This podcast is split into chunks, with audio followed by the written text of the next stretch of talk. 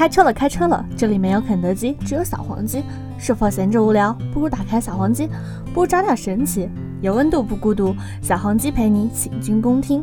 Hi everyone，大家好，您的好友小黄鸡上线了。今天呢，就由主播十二，也就是我，来和大家聊一聊那些年我们曾遇见过的人吧。本电台始终贯彻一言不合不靠谱，一本正经搞家事，怎么勾搭也不脱单的优秀理念，全心全意打造一睹为快的犀利电台。你可以做一切你认为正经的事情，不管你信不信，反正我不信。我想变得温柔，而不是成为一个演员。以前想做一个温柔的人，可以让每个见到自己的人都如沐春风。可是长大以后才发现，自己连打招呼都那么生疏。见到熟人就要打招呼啊，可是哪种程度的熟才是真的熟呢？如何分辨恰到好处的认识，对于现在的我来说都是一种奢望。和同学阿月在一个部门，一起共事一年，平常经常两个班一起上课，两个人都不是很腼腆的性格，明明生活中的交集很多，说话的时候却很少。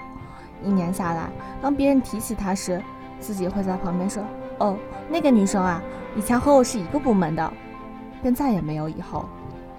退步后的很久，当再次遇见的时候，没有好久不见的惊喜，而是下意识的躲闪。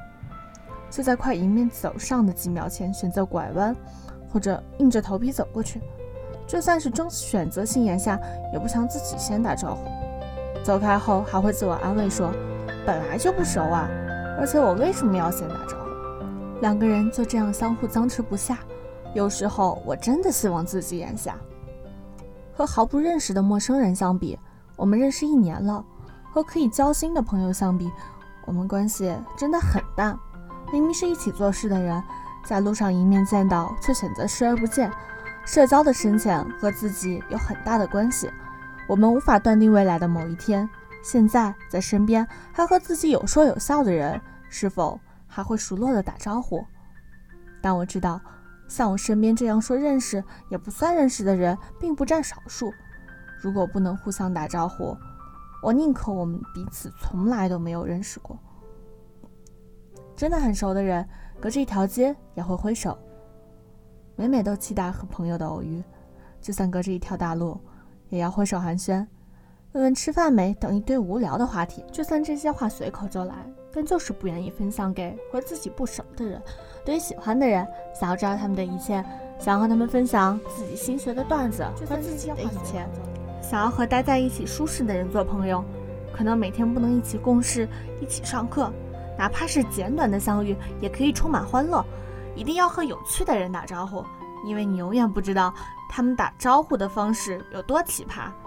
身边一定也有这样有趣的人，可以隔着一条街挥手寒暄。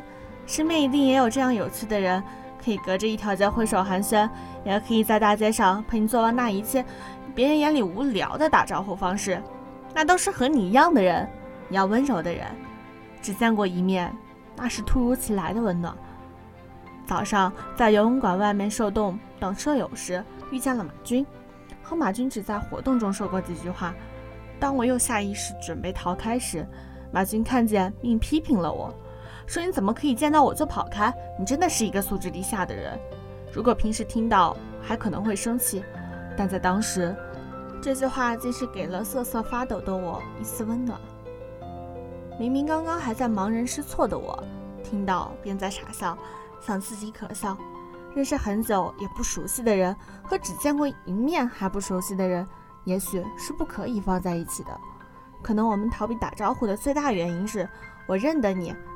你却记不起我来，不知道要经过多少次这样的挫折才开始学惯，在试探彼此关系的时候，开始选择退而求其次，在彼此都认识的情况下，开始想向对方先开口。我们都是这样固执的人，固执到如果你不说，我也不说的地步。可是这样固执的人，是接受了多少次的“哎，我不记得你了”的冷脸拒绝，才慢慢学会思考自己。和每个人的关系深浅。以前的自己想做一个温柔的人，现在的我只想做一个聪明人，可以看懂对方眼中和话里的暗示。总是希望自己可以放下成见，却不料成见越想放下，就越是深刻。你有明明喜欢却无法陪在身边的人吗？那就坐下来和我谈谈你喜欢的人吧。我们本期的节目就到这里结束了，我们下期再见。